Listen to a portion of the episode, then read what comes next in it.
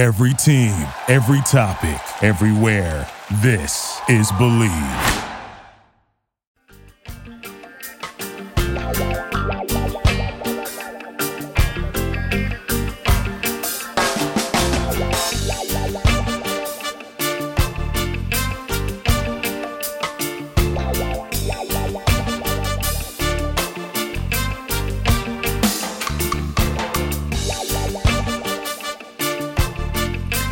Hello and welcome to the Healthy Herb Podcast, a place of information and inspiration for the home herbalist. I'm Bridget Doherty of the Solidago School of Herbalism, coming to you from a bridged island on the coast of Maine. In today's show, I'm talking about roses and rose hips. Before we get started, I want you to know that I'm not a doctor, nor do I diagnose or treat people. What I share is based on my own experience and what I've learned from my mentors. Ultimately, I want you to be empowered in seeking and achieving your own version of optimum health. I want you to be inspired to connect and relate to the common plants that grow all around you. Together, let's make home herbalism be as common in the everyday household as cooking a healthy meal. Now, without further ado, let's have some fun and dig in.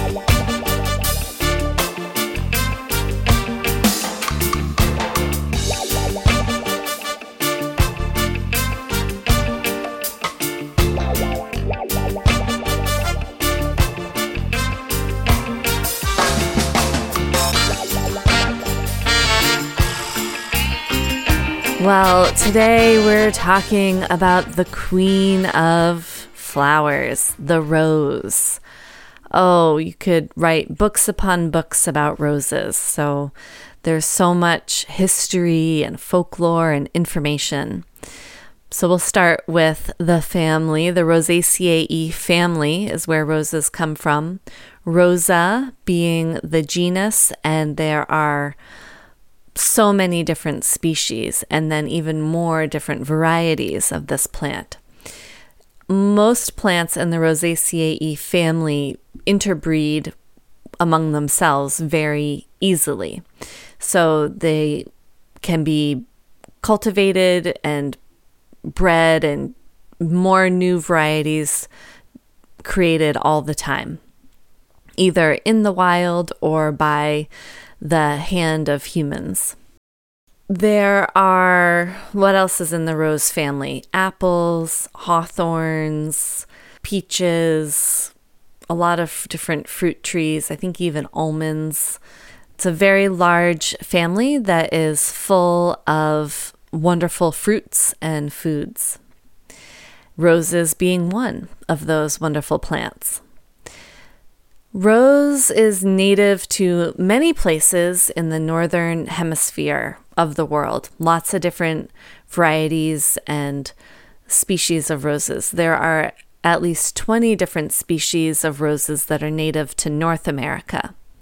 There's also roses that are native to Asia, and it's speculated that some of the original cultivation of roses started in China. The Rosa rugosa, which I love, it grows often on the seashores, at least in Maine and probably New England in general, is uh, originally from Japan, China, and Korea.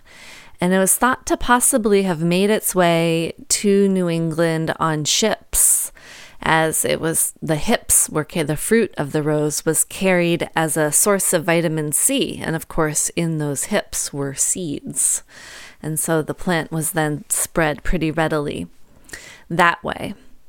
There's also another really common rose is the dog rose, Rosa can- canina or canina, canine basically with an A instead of an E at the end. And these have pretty small hips. This is a rose that's native to Europe and temperate Asia and North Africa. And it's interesting, it's called the dog rose, supposedly because the ancient Celts believed that they could use the root against infected wolf bites. They could use it for both themselves or for their domestic animals that were bitten by wolves. It's also said that it could be, um, the root could be used for rabid dog bites. So that's how it got its name. I don't think it's used that way today, but maybe. Uh, another really common rose species is the Rosa gallica which is native to the Middle East, originally from Iran, or which was known as Persia. Um, and this interesting species is no longer found in the wild, but it's been cultivated for at least 3,000 years. It's, off, it's thought that maybe this is also one of the birthplaces of the cultivated rose, being northern Persia or what is now Iran and that from there it spread across Mesopotamia to Palestine and across Asia Minor to Greece. And then the Greek colonists brought it to southern Italy, where the Romans then also began cultivating this rose. And from there, it traveled to Egypt via Greece and southern Italy. There's also the damask rose, the well the damask rose is the official rose for distilling and creating rose water and essential oils. It grows in France now. It's thought to maybe have an unknown original origin, but there's one thing I read where conquering Turks introduced the damask rose to Bulgaria, which is now one of the major cultivation places of the damask rose and the essential oil of the damask rose, which is also called rose otto. There are now over 300 varieties of the damask rose species. So it's become a very popular flower and it's one that you you'll see on the essential oil bottles and in uh, the the herb market there are over 10,000 varieties of cultivated roses right now, and they're mostly cultivated in Bulgaria, Iran, and India, the damask rose specifically.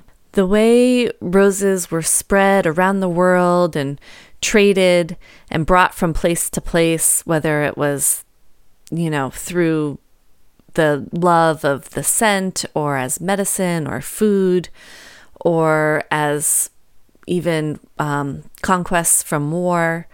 It really reminds me a lot of the spice trade and how, you know, really important spices were traded around the world and really had really high regard around them.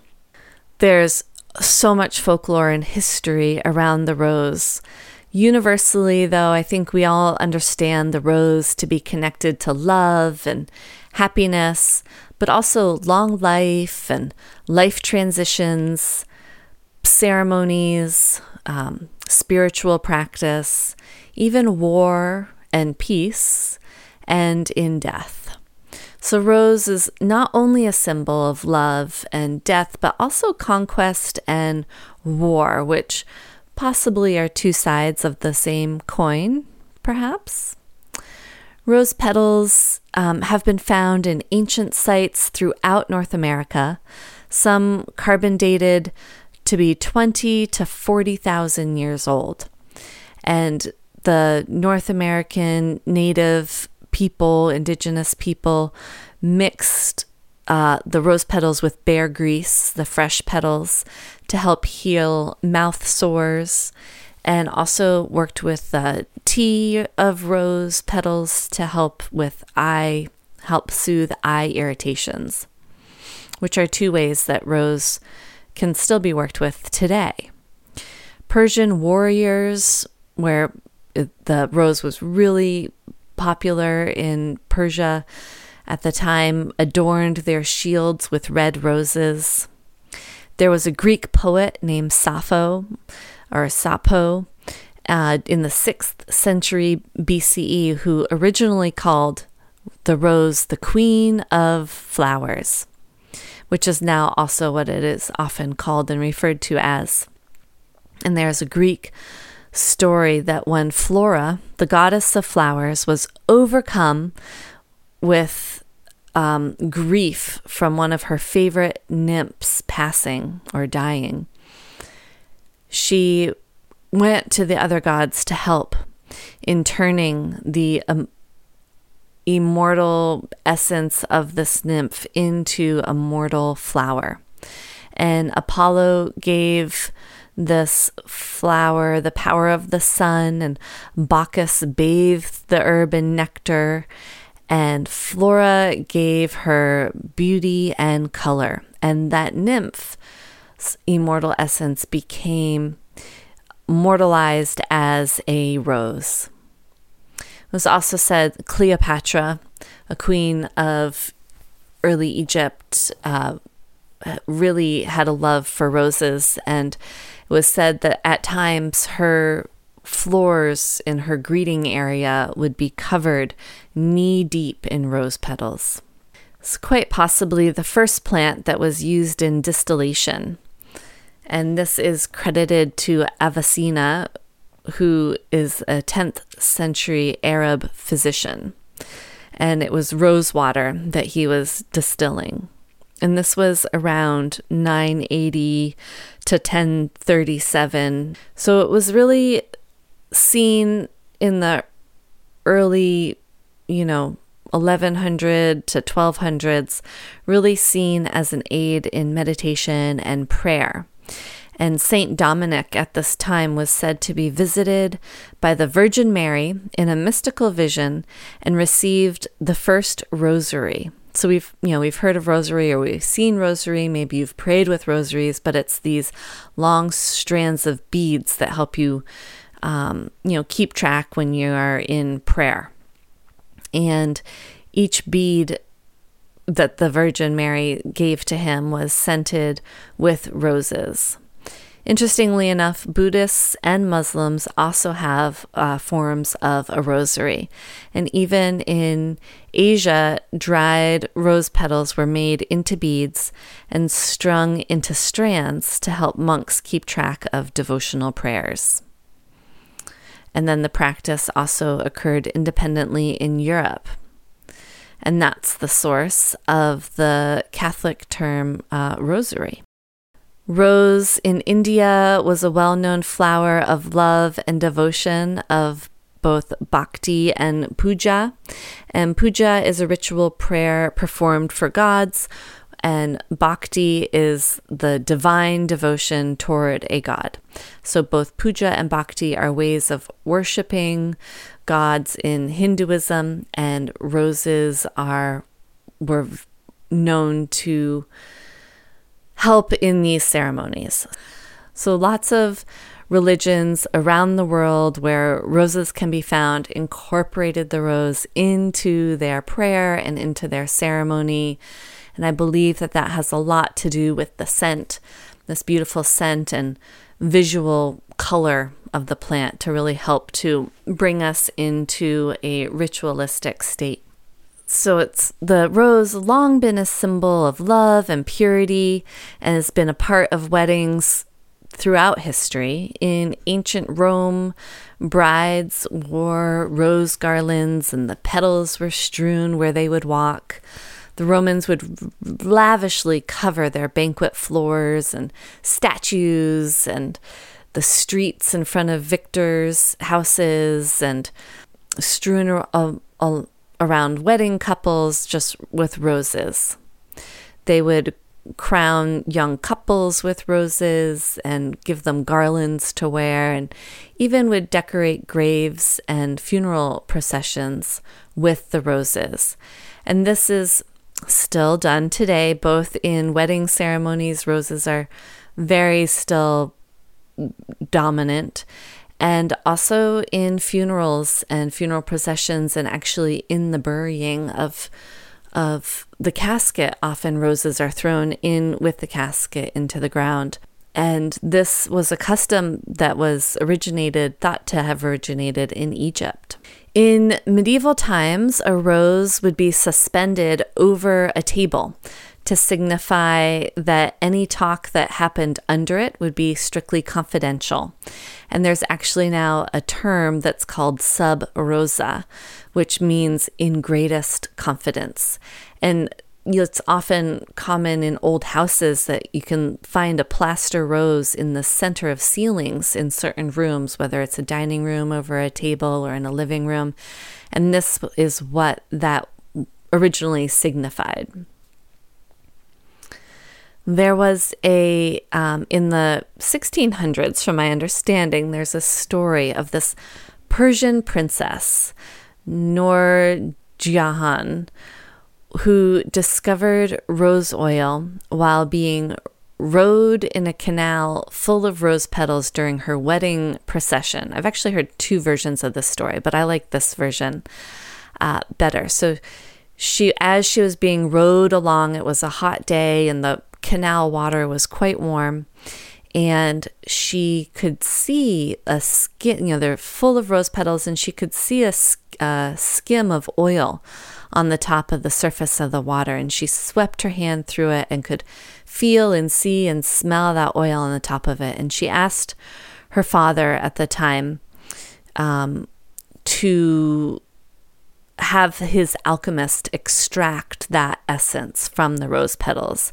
And supposedly this began the manufacture of attar of roses in Persia in 1612 and it was thought that the plant probably came to the ancient city of Damascus in Syria from Persia and Iran, um, or which is now called Iran. And then the other part of the story that I heard is actually similar. There was a wedding procession, but it was the the prince who was getting married, and he decided he wanted the whole canal to be filled with rose water for his wedding procession, um, which seems less likely to me. But since then, in the 1700s, France really started making uh, rose oil uh, and distilling roses, but still mostly for the rose water. The rose essential oil, it takes so many roses to actually make the oil that it's really hard to make rose essential oil, pure rose essential oil. Interestingly enough, the oldest, there's still an extremely old living rose, and it's a, a dog rose. And it's found growing in the Hildesheim Cathedral in Hildesheim, Germany. It's thought to have been living since the early, since 815 of the Common Era. So it's the its name is the Thousand Year Rose in German, which I'm not. I will just I'll murder that sayings the name, so I'm not gonna say it. Um, but the the name of the rose translated literally means thousand years rosebush and it's also known as the rose of Hildesheim. And it grows, and I, I highly recommend Googling it, checking it out. It grows on an, the apse of the Hildesheim Cathedral, and which is a cathedral that's actually dedicated to the Assumption of Mary, which is interesting because the rose definitely has um, historical connections to Mary. And it climbs on the wall of the cathedral. It's thought to, or right now is reaching the height of around 33 feet or so tall. And there's documentation that verifies its age of being approximately 700 years old. It may be older. But there, interestingly enough, the cathedral was destroyed um, by Allied bombers in 1945 during World War II. But the roots of the rosebush survived that and it regrew and blossomed again among the ruins. And the cathedral has since been rebuilt. According to legend, while the rose bush flourishes, Hildesheim will prosper. Be a really interesting uh, pilgrimage site to check out. So, roses, again, they have a long history in the perfume industry. And in fact, actually, many perfumes use rose essential oil within their formulas. So, you know, why do we want to smell like roses or why are we so attracted to the smell of roses? Why do we think that the smell of rose is known to be an aphrodisiac and potentially even a fertility enhancer? Like, why do we find it to be so attractive? And interestingly enough, the damask rose contains a chemical in it called farnesol in the volatile oil. It, continu- it contributes to the sweet smell of the rose. It's also found in flowers such as neroli and jasmine and ylang ylang, all really beautiful, very sweet scented flowers that are also known to be aphrodisiac. And farnesol um, doesn't yet known to have a, a molecular impact on human pheromone receptors. However, we do create farnesol. Um, and it is also created by bumblebees as a pheromone to, that bumblebees create and have. And the bumblebees, this pheromone has been shown um, that it attracts nest mates for the bumblebees. It's also found in elephants and tends to be excreted during a period of high testosterone levels in male elephants. So, potentially in both bumblebees and elephants, and quite possibly maybe in humans as well. And this is why we're so attracted to it is that it has, it's a pheromone that attracts romance, I guess, or mating. quite interesting, anyhow. And in 2015, American consumers spent more than $2 billion on roses for their lovers on Valentine's Day. So it's got something going for it. And it would be really interesting, I think, if it's so down to like a very minute molecular pheromonal level. That is one reason why we are so drawn to it. So there two different parts of the roses that are useful. There's the, and well, actually, all parts of the rose are useful, but most commonly the flowers and the hips, the rose hips, which is the fruit. And right now, we are coming into a time where the rose hips are ripening and are prime for harvesting. Sometimes people say, you know, harvest it right after the first kiss of a frost.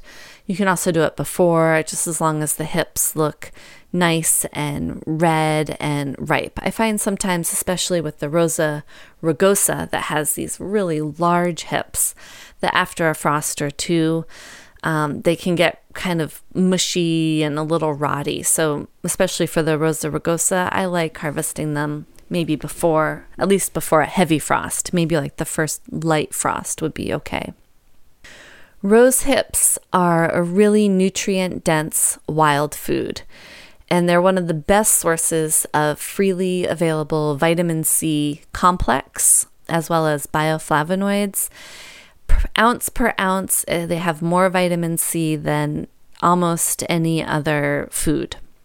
And in World War II, it was a supplement that that was harvested a lot. Rose hips and syrup was made, and it was a supplement that was useful when there was shortages of other food.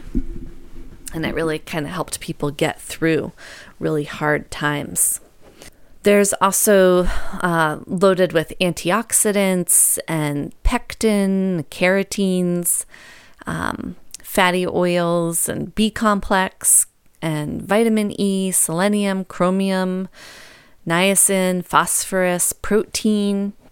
It's just a very nutrient dense and rich food that is that can be concentrated in a syrup or extracted into a vinegar or a nourishing herbal infusion. So it has a lots of full body because it's so nutrient rich. It really is kind of a full body tonic, the rose hips, and also has some affinities with some specific aspects of our body. So, not only does it support full whole body health, um, but it also can help ease, you know, general debility and extreme exhaustion, or if you're coming out of a debilitated or a chronic illness or a debilitated state.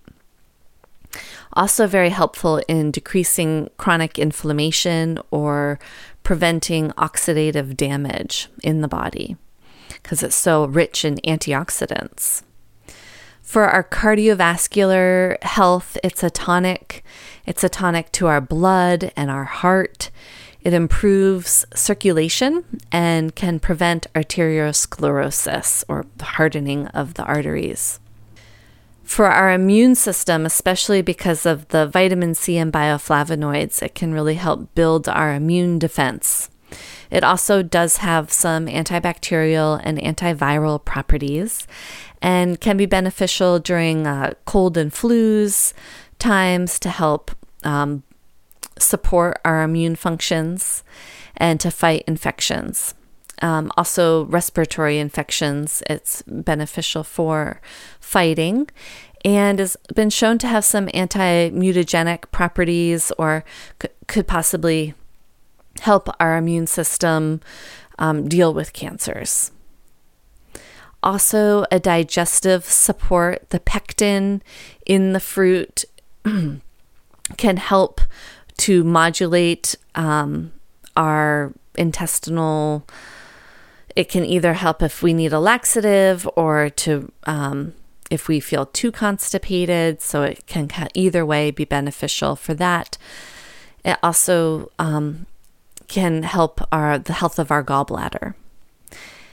So we have our cardiovascular, immune, digestion, also supports our kidneys, is a kidney tonic and a diuretic, um, can really be a support when we're dealing with any sort of conditions dealing with our kidney and our bladder, our kidneys and our bladder. For arthritis or connective tissue health, it's again, it's anti inflammatory, it's antihistamine, and um, also antioxidants, so can prevent oxidative damage. And this is all due to its large amount of bioflavonoids. Rose hips also have been shown to really be nourishing for our brain and can be really important for children who need help focusing or need help with concentration and attention, or even just um, as a stress modulator. So, the rose hip syrup could be really beneficial as a daily tonic for children and adults. Also, topically, uh, rosehip seed oil is a item of commerce. They actually extract oil from pressing the seeds. I don't know if they press it, they might use a solvent, so that's something to look into. But it's used um, a lot in high end skincare products to prevent wrinkles, heal scars, and burns. There's lots of different ways that you can prepare rose hips. You can gather the hips, um, like I said, in October after the first frost or maybe just before. Usually things get a little sweeter after the first frost, and it also helps to break the cell walls of the fruit so that we can more easily extract the nutrition from it. However, it's thought that maybe there will be more vitamin C in the rose hips if you harvest them before the first frost. It's also said that it seems like the rose hips hold v- more vitamin C than most things do, even as it dries. I'm not sure, I haven't seen the science on that, but something to consider. When you, so you've gathered your rose hips, and then depending on the size of them, you can either dry them whole if they're small, or you can cut them in half and put them in a dehydrator or lay them out on a screen for drying. Um, and then the dried hips you could use for nourishing herbal infusions or to simmer, uh, making a decoction uh, for syrups. Something to note about the rose hips is that when you cut them open, there well there might be worms inside them, so that's something to be um, aware of and to be on the lookout for little white worms. There's also um, hairs that surround all the seeds in there.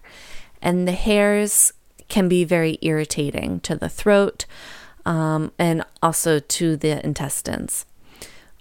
And so, that anytime you make um, an, a syrup or an infusion that would contain these hairs, you just want to make sure that you strain it through a cloth that's going to catch the hairs. So, strain it really well because you don't want to ingest those hairs. Sometimes people will actually, if you have big, like Rosa rugosa hips, you cut them in half and you use a little tiny spoon and scoop out the seeds and hairs. But for me, that is very time and labor intensive. And I just feel like a lot of people don't have that kind of time to spend. I mean, maybe if you're sitting around doing something else and you need something to do with your hands, that could be something that you could do. But otherwise, um, you know, just strain, just strain it really well. And if you buy dried rose hips or rose hips powder um, on the market, then it's not a concern because the hairs have already been removed. So you don't have to worry about that. The hips um, should be used within six to 12 months of being dried because they will lose some of their nutrition relatively quickly. And I think that the most common thing that people do is to make a syrup. So you just cook down the hips. Um, fresh is best, but if you have dried, then you can just make a really strong decoction with them. And then it's equal parts of your decoction with uh, honey. You could even infuse some rose hips in some honey over a really low heat for a long time. And then you could add the rose hip infused honey to your syrup if you wanted to get fancy.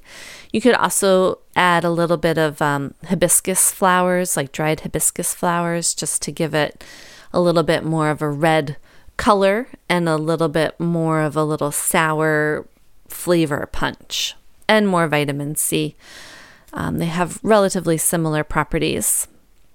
You could also add some elderberries to your rosehip syrup if you want. Also, people make rosehip jelly and jams, or you could do an infused vinegar, which would help extract a lot of the nutrition, or an oxymel, which is a vinegar honey combination.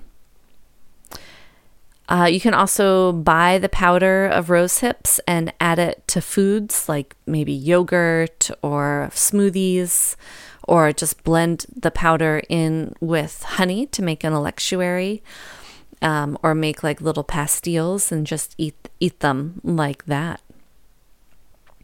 Basically, any way that you could get rose hips into um, a little daily bite, like a little daily nutrition jolt um, for everyday health could be really beneficial. There's a lot of scientific studies out there. A lot of them are done on the rose hip powder. So there's nothing wrong with that, especially if it's an easy way for you to find it and purchase it. Just avoid the capsules, I would say, and go straight for the powder so you can taste it. You know you have something good, and you want it relatively freshly powered powdered because again, anytime we powder something, it's going to degrade relatively quickly. And if rose hips already degrade relatively quickly, then the sooner you consume that rosehip powder, the better. We're going to get into the benefits of rose flowers and different preparations you can make with those in just a minute or so. So stick with me, and I'll be right back.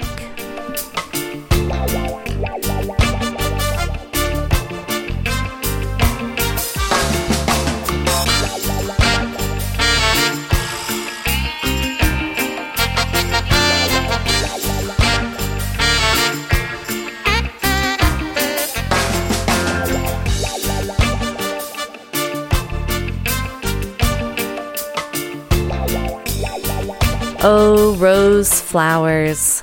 Is there any more of a lovely, soft, delicate, beautiful luscious medicine that you could find in this world. I'm not so sure if there is one that would be more wonderful than rose flowers. Rose flowers themselves do have some nutrients in them. They have some vitamin C and B and E and K going down the vitamin alphabet there. There's also that lovely volatile oil that gives them the wonderful scent. And it's usually the rose flowers that we're going to be working with are going to be ones that have a nice scent to them. Rose petals are generally considered to be cooling and soothing. Um, they can be sweet and also astringent. The flowers are also seen to be as a whole body tonic, very soothing and calming. Imagine being wrapped in a blanket of rose petals, and that's kind of oh, that wonderful feeling that just gives me a general sense of how the roses can affect our whole body and all different aspects of our body. But we'll get into more specifics. So, the rose flowers are associated with heart health, digestive health, um, liver health, uh, respiratory health, and reproductive health. So, that's a lot, right? They're generally antispasmodic, so they can stop spasms. They are anti inflammatory, which kind of goes along with their cooling nature. And they are also antioxidants, similar to the rose hips. In China, they use the Rosa rugosa petals as a qi nourisher and a blood and liver tonic. So, for the liver, the rose petals are considered to be a liver tonic. They support healthy metabolism and elimination of unwanted metabolites. They also are able to support the liver and gallbladder in bile production, which is really helpful for digestion. The roses are also very soothing and calming to the digestive process. Um, they are aromatic, which helps to give them a carminative action, which helps to alleviate gas and pain and bloating. The increase of bile production helps us to digest fats more easily and break down fats. They are um, astringent in nature, so they can help to tighten and tone the lining of the intestines, which is really helpful in cases of leaky gut or chronic diarrhea, possibly even a little mild bleeding in the intestines. Um, it has a bit of a modulating effect, so it could either be slightly laxative, but also can also treat diarrhea. So it kind of just helps to modulate our intestines. Also, very beneficial for our mouth and gum health if there's any ulcers or sores in the mouth, and also for any sores and ulcers in the gut. It can be an astringent and very healing. It also is able to ease um, hyperacidity, any sort of enteritis, which is inflammation of the intestine, um, which is often also accompanied with diarrhea any sort of heartburn or indigestion, acid reflux um, rose could be very beneficial for that, for easing that. So, even something as simple as a rose tea, after dinner tea, or before bed tea, something like that.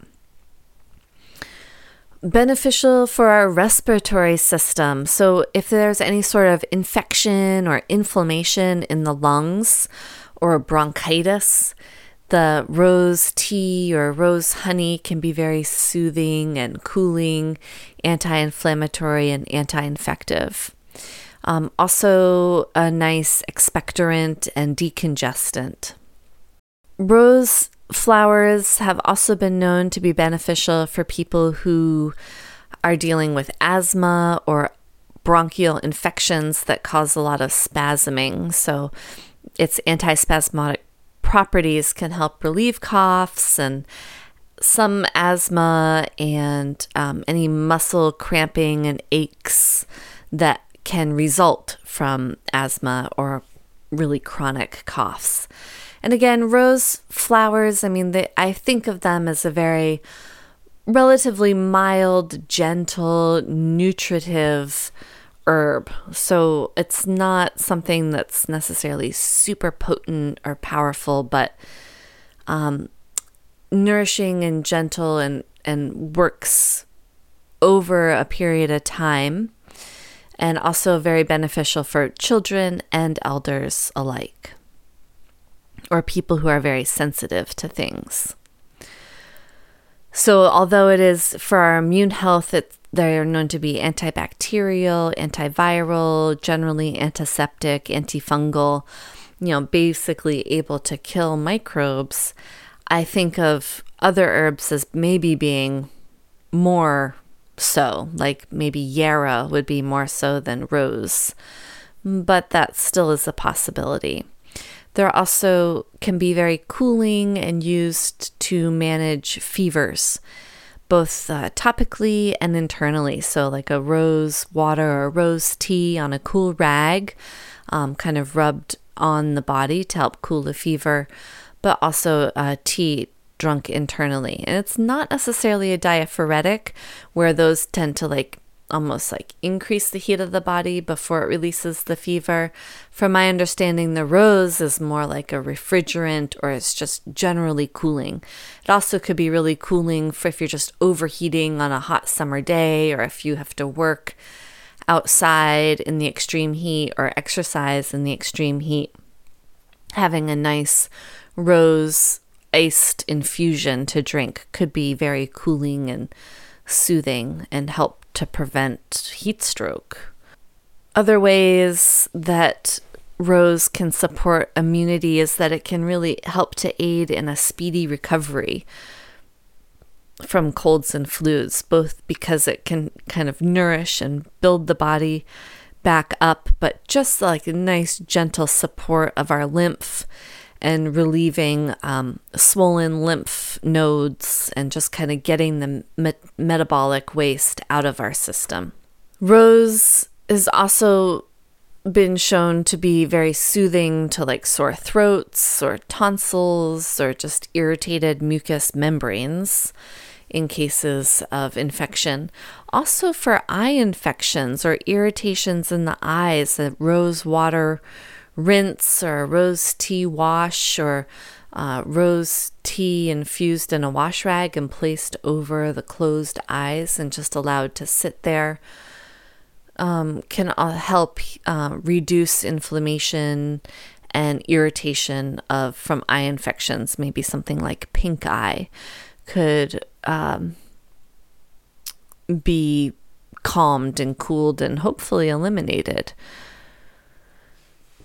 Rose flowers can also be a kidney tonic, um, so they can help as a diuretic, and if there's any sort of bladder infections, it could be beneficial in helping to flush those out and potentially kill off the microbes. Rose, I think, is really well known as a heart tonic, both the emotional heart and the physical health heart. It's able to nourish the heart and to improve circulation. It's thought to be a nutrient rich blood tonic, not only the hips, but also the flowers, or maybe even a flower, rose flower, and hip combination remedy could be really nice. It's helps to maintain a healthy blood pressure by improving circulation, relieving cardiac congestion and bringing tone and flexibility to the capillaries. Also known to help reduce swelling in the capillaries that are just underneath the skin. So, where you might see like spider veins or kind of the broken blood cap- capillaries um, on just under the surface of the skin both drinking rose tea internally and applying either rose water or rose tea topically repeatedly over a long period of time could both help prevent and shrink um, these swollen and popped capillaries. They the rose has been shown to reduce high cholesterol or help maintain healthy cholesterol levels. Also, again for the emotional heart, rose is very beneficial for people who are grieving a loss. Um, and can really help to open the emotional heart and spirit to increased self love and feelings of love toward others. For our nervous system, rose is considered to be a nervine or a nervine, a nervous system tonic. When I say tonic, I basically, I've been saying that a lot in this podcast, and tonic basically means it helps to make your the organ whatever it's a, or your system whatever it's a tonic to function better and by almost like exercising it so it's like whereas working out physically could be considered a tonic for your muscles then you could consider some herbs to be tonics for other for like the heart or the lungs or just allows them to function better and um, modulates their actions. So, um, the nervous system tonic of a rose can help to calm the nervous system, relieve nervous tensions, agitations, or even like feelings of being impatient. Um, can help relieve anxiety and lift, uplift the spirit. Rose is also considered to be uh, antidepressant or possibly, you know, very mild. So maybe a nice addition to other antidepressant herbs if needed. Also, is actually it's known to help release the dopamine, which is the hormone that helps us to feel happy and can ease both a bad temper, can help people who are working through post traumatic stress disorder, and hopefully turn it more into a post traumatic stress discovery. Self esteem and self love is something that Rose can really help foster in people, and opening the heart and the mind to love and compassion both for oneself and for others. It's thought that the tea of rosebuds, um, drunk before going to sleep in the evening, can help bring prophetic dreams. There's also the ability of rose um, as a mild analgesic or pain reliever. And also, I think through its anti inflammatory and antispasmodic properties and mild sedative properties, kind of ties in with that ability to kind of relieve some pain and uncomfortability. Another thing that Rose really has an affinity for is the female reproductive system and for women in general. So, the phytosterols and bioflavonoids that are found in roses really make a wonderful remedy for women who are really looking to modulate their hormones and to support their endocrine system in general. The rose, because it has this cooling effect, can help to reduce hot flashes, or even like a rose water spray when you're feeling a hot flash come on could be beneficial. And then also to relieve uh, menopausal tensions. Rose is considered to be a womb tonic and a tonic to both the ovaries and the uterus. It can be astringent to reproductive organs, relieve help help to relieve pain that's associated with endometriosis or fibroids. That might be something like even rubbing a rose infused oil onto the area of pain, as well as smelling rose and ingesting either a tea or a tincture of the rose petals. Also, known to be beneficial for women who are dealing with uh, PMS to re- help relieve um, uterine pain and spasms that come along with menses. Can help to modulate the menstrual cycle, either to bring on a period or reduce heavy menses. So it's interesting because you'll see some people say, as with any herb that could be considered an emmenagogue, to avoid in pregnancy. Although it's such a mild herb, you probably need to take a lot of it to cause any sort of a concern. And then I have also seen it discussed as maybe even being helpful for for women who are experience um, threatened miscarriage that it could actually potentially um, help support a woman um, in that. So definitely something if you're going in either one, if you're pregnant and you want to work with herbs, I would definitely work with your midwife. Um, before doing anything crazy on your own, but just thinking about rose as being supportive in one way or another is, is a nice thought. Also, for any sort of vaginal infections or inflammation, um, even if it leads to metritis, which is like a inflammation of the tissues or of the uterus itself, or leukorrhea, which is um, unwanted discharge. The rose can be beneficial in relieving those. Um, but then on the other end, it can actually help to increase a healthy vaginal secretion can improve sex drive, is known to be an aphrodisiac, and could help really be used in rituals to help get you in the mood, so to speak. Not only that, but it can also increase fertility in women, but also in men, and can also be aphrodisiac for men, help um, men who are dealing with impotence, and also potentially increase uh, sperm count in men. So if you are feeling like you want to get in the mood, obviously roses is one of the first places to go. And maybe that is why we spend billions of dollars on roses on Valentine's Day. Skin health um, for the aging skin, all skin types, rose can be very beneficial, especially for inflamed and hot and red skin again because it has this cooling benefit feeling to it. Also known as a vulnerary, which is you know healing to skin wounds, and an astringent, which helps to pull um, tissue together. Uh, so any sort of wounds or burns, bruises, um, any sort of cuts or incisions or red irritated rashes can really help to reduce inflamed skin.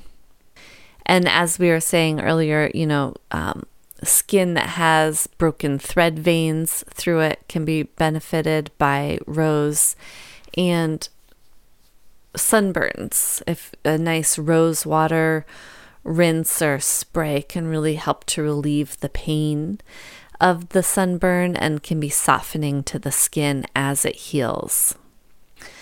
There's so many am- amazing preparations that we can work with when we work with flowers. Just a side note, I've been wanting to say this in past podcasts, but I know I say a lot about how we can uh, different body systems that herbs can be helpful for, and also different preparations that we can do. But I don't know if I ever really say exactly you know how you work with the preparations or dose things. And i think that in some ways dosing is definitely very person specific. And since most of the herbs that i like to work with and talk about are mild enough that you can't necessarily overdo it like i don't think you could take too much rose.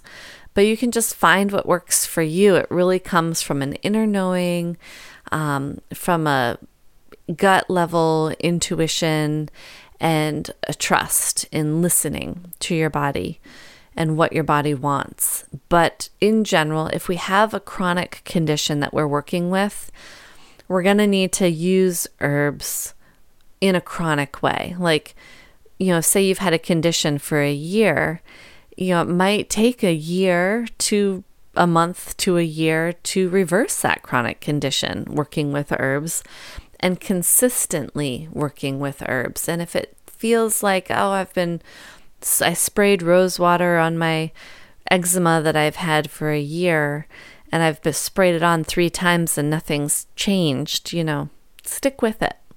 Just stick with it and see. Sometimes it takes a while for herbs to really have some results.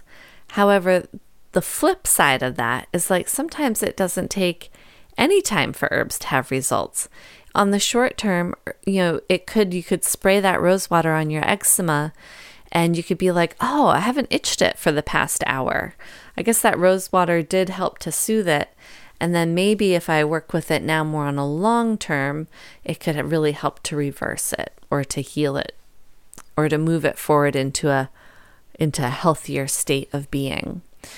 So for acute situations like I have a I'm feeling an anxiety attack coming on, have your rose tincture or rose water right near you, smell the rose water, take the tincture in the moment as much as you need until you really start feeling relaxed and calm and you can move start moving away from that anxiety. You can really start to take that deep breath. But then on the long term, you know, if you feel like generally your nervous system is depleted and frayed, you're going to want to work with Rose for the long haul, right? And maybe like incorporate a rose tea on a daily basis or some rose tincture on a daily basis type of thing lots of fun preparations to work with with roses. I mean, even just smelling the stop and smell the roses, right? Is one of the first w- ways to work with a rose remedy, just smelling it to help calm and center and ground. The roses that we want to work with again are going to be roses that have a nice scent to them. It doesn't have to be anything special. You probably definitely want to avoid roses that come right from florists because those I find actually generally don't have a strong scent, but they also are often treated with fungicides and pesticides to make them look so perfect. Also, if you're directly just purchased a rose plant from a garden nursery and just planted it in your garden, you know, they're often also sprayed with fungicides and pesticides and fertilizers. And so maybe give it one to three years before you really start working with it medicinally out of your garden. Wild roses are great. My prefer- preference is the Rosa rugosa, which you can also buy all kinds of different varieties of those now as well. You want to gather your rose petal on a really dry day, well after any rain or any fog. And if it's been a few days and there's been a lot of rain and fog, then you just want to cut those old blooms off of your plant to help to spur new blooms to come. And when I harvest the petals from roses, I generally just take the petals. I don't cut the whole flower because if you just pull the petals off and leave the green base behind, then there is a very good chance that you will still get a rose hip from that flower. But if you cut the whole flower off, then you're also cutting off the potential for that to turn into a rose hip. I like to spread my rose petals out on a screen, on a drying rack screen, or um, in big airy baskets so that you they aren't you know they're kind of spread out in a single layer. In a hot dry room that has some airflow to it um, one way that I really like to set up drying racks that I find works really well is I just take these old long screens and I layer them at, on um, the wooden clothes drying racks that you can get that kind of fold, bend, fold up and down. And you can just kind of lay them across those, and it makes quick and easy drying racks. And then once your rose buds are dried nicely, you can store them in a glass jar. If you store them you know, they will absorb moisture from the air, so they can easily kind of get damp again, and you just have to be careful of them rotting. That's why we want to harvest them on super dry day, get them dried relatively quickly, and then store them in an airtight, um, humid resistant container. Roses, um, fresh or dried, could be worked with in food, baked goods, desserts, uh, rose infused butter, sandwiches with rose petals in them, salads with rose petals in them, fruit salad. Cardamom and rose make a really nice taste combination, or cardamom, rose, and dates is kind of a nice classic combination for desserts. Rose tea alone is really nice. Um, you can even do a, a nourishing infusion of the rose petals because, again, it does have volatile oils, but not a lot. It's very hard to actually concentrate those volatile oils. The, if you infuse your rose petals in like a cool or tepid water extract, you can really get a nice gentle fragrance and taste from it, especially the longer it infuses in the the room temperature water. If you are looking for more of the astringent or bitter properties, the more medicinal properties of the rose petals, then a hot water infusion is beneficial for that. Rose petal tincture is wonderful. You can also do an elixir, which I consider an elixir an elixir to be a combination of alcohol and honey um, that you infuse your rose petals in and that is delicious. I have to say, it makes like a lovely after dinner cordial or drink. Um, and it's, or you could add it to cocktails. Uh, rose petal syrup. So, making basically like a really strong rose petal tea and then adding some honey to it. It could even be rose petaled infused honey, equal parts honey to water and um, that makes a really nice rose petal syrup that then you can also either take by the spoonful or add to drinks. I've made a rose margarita before, which is delicious with the rose syrup. You can also um, put like rose syrup over ice cream or in yogurt or whatever. It's delicious. Rose petal jam is uh, something that can be made, and Euell Gibbons has a really easy recipe in his book, Stalking the Healthful Herbs. Um, rose infused honey is lovely. So just take your rose petals, put them in a jar, and then cover them in honey. And just leave them in there. That honey can be really helpful for sore throats or coughs or any sort of problems in the mouth or any sort of skin issues. You can even just take one of those rose petals out of the honey and place it on a wound as a, you know, and then maybe put a bandage over that. Um, also, I like to use rose petal honey in face masks where I'll mix it with a little bit of rose water and a little bit of like French green clay and stir that together to make a nice paste and then use that as a face mask. That's just really lovely.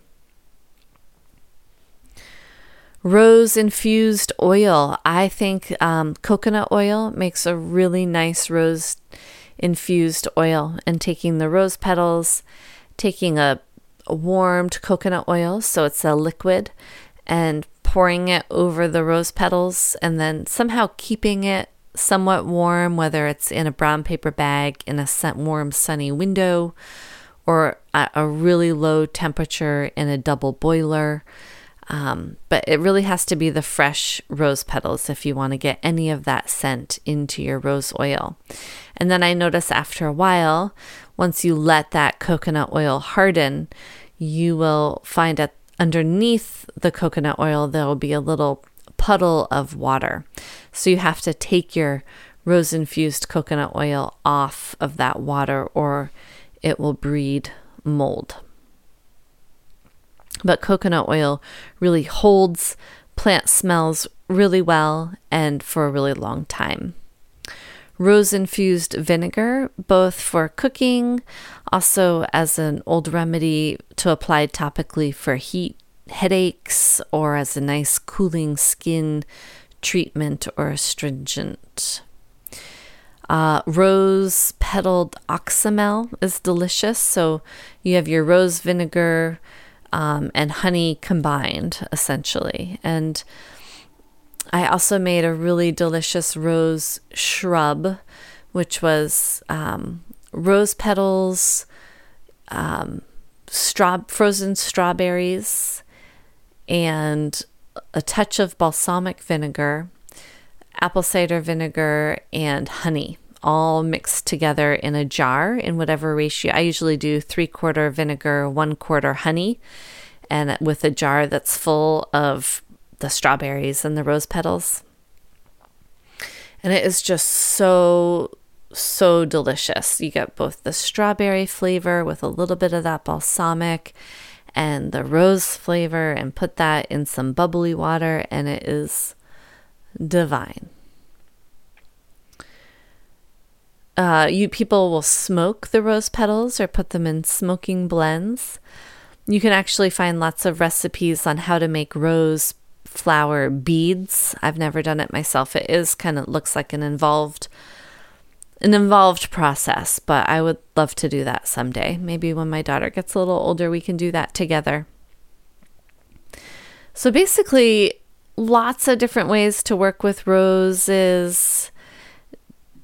Really, you know, sky's the limit, whatever your creativity is. Again, they're very safe to work with, very um, mild in action, and but in a beautiful way and very um, both really effective emotionally.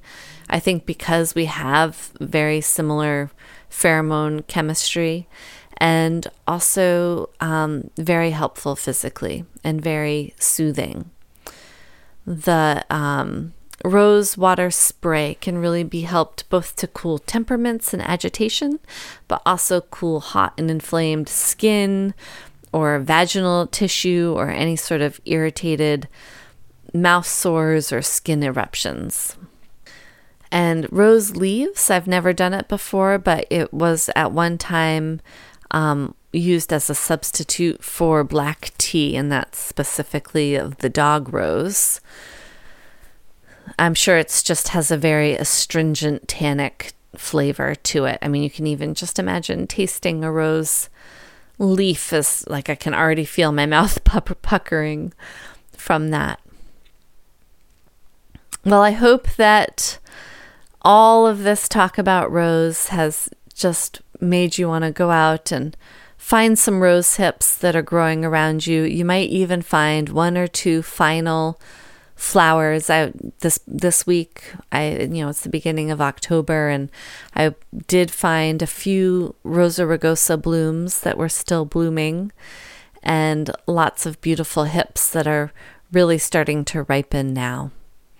So now's the time. Go out, have some fun, find some roses, and see what what kind of bond relationship that you can form there.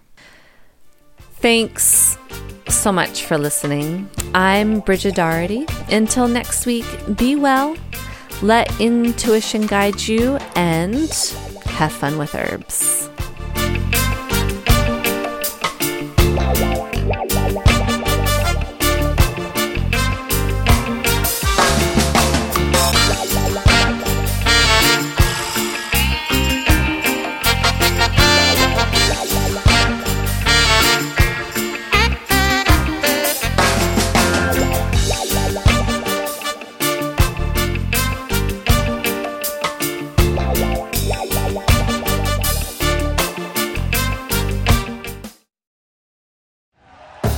Thank you for listening to Bleav. You can show support to your host by subscribing to the show and giving us a five star rating on your preferred platform.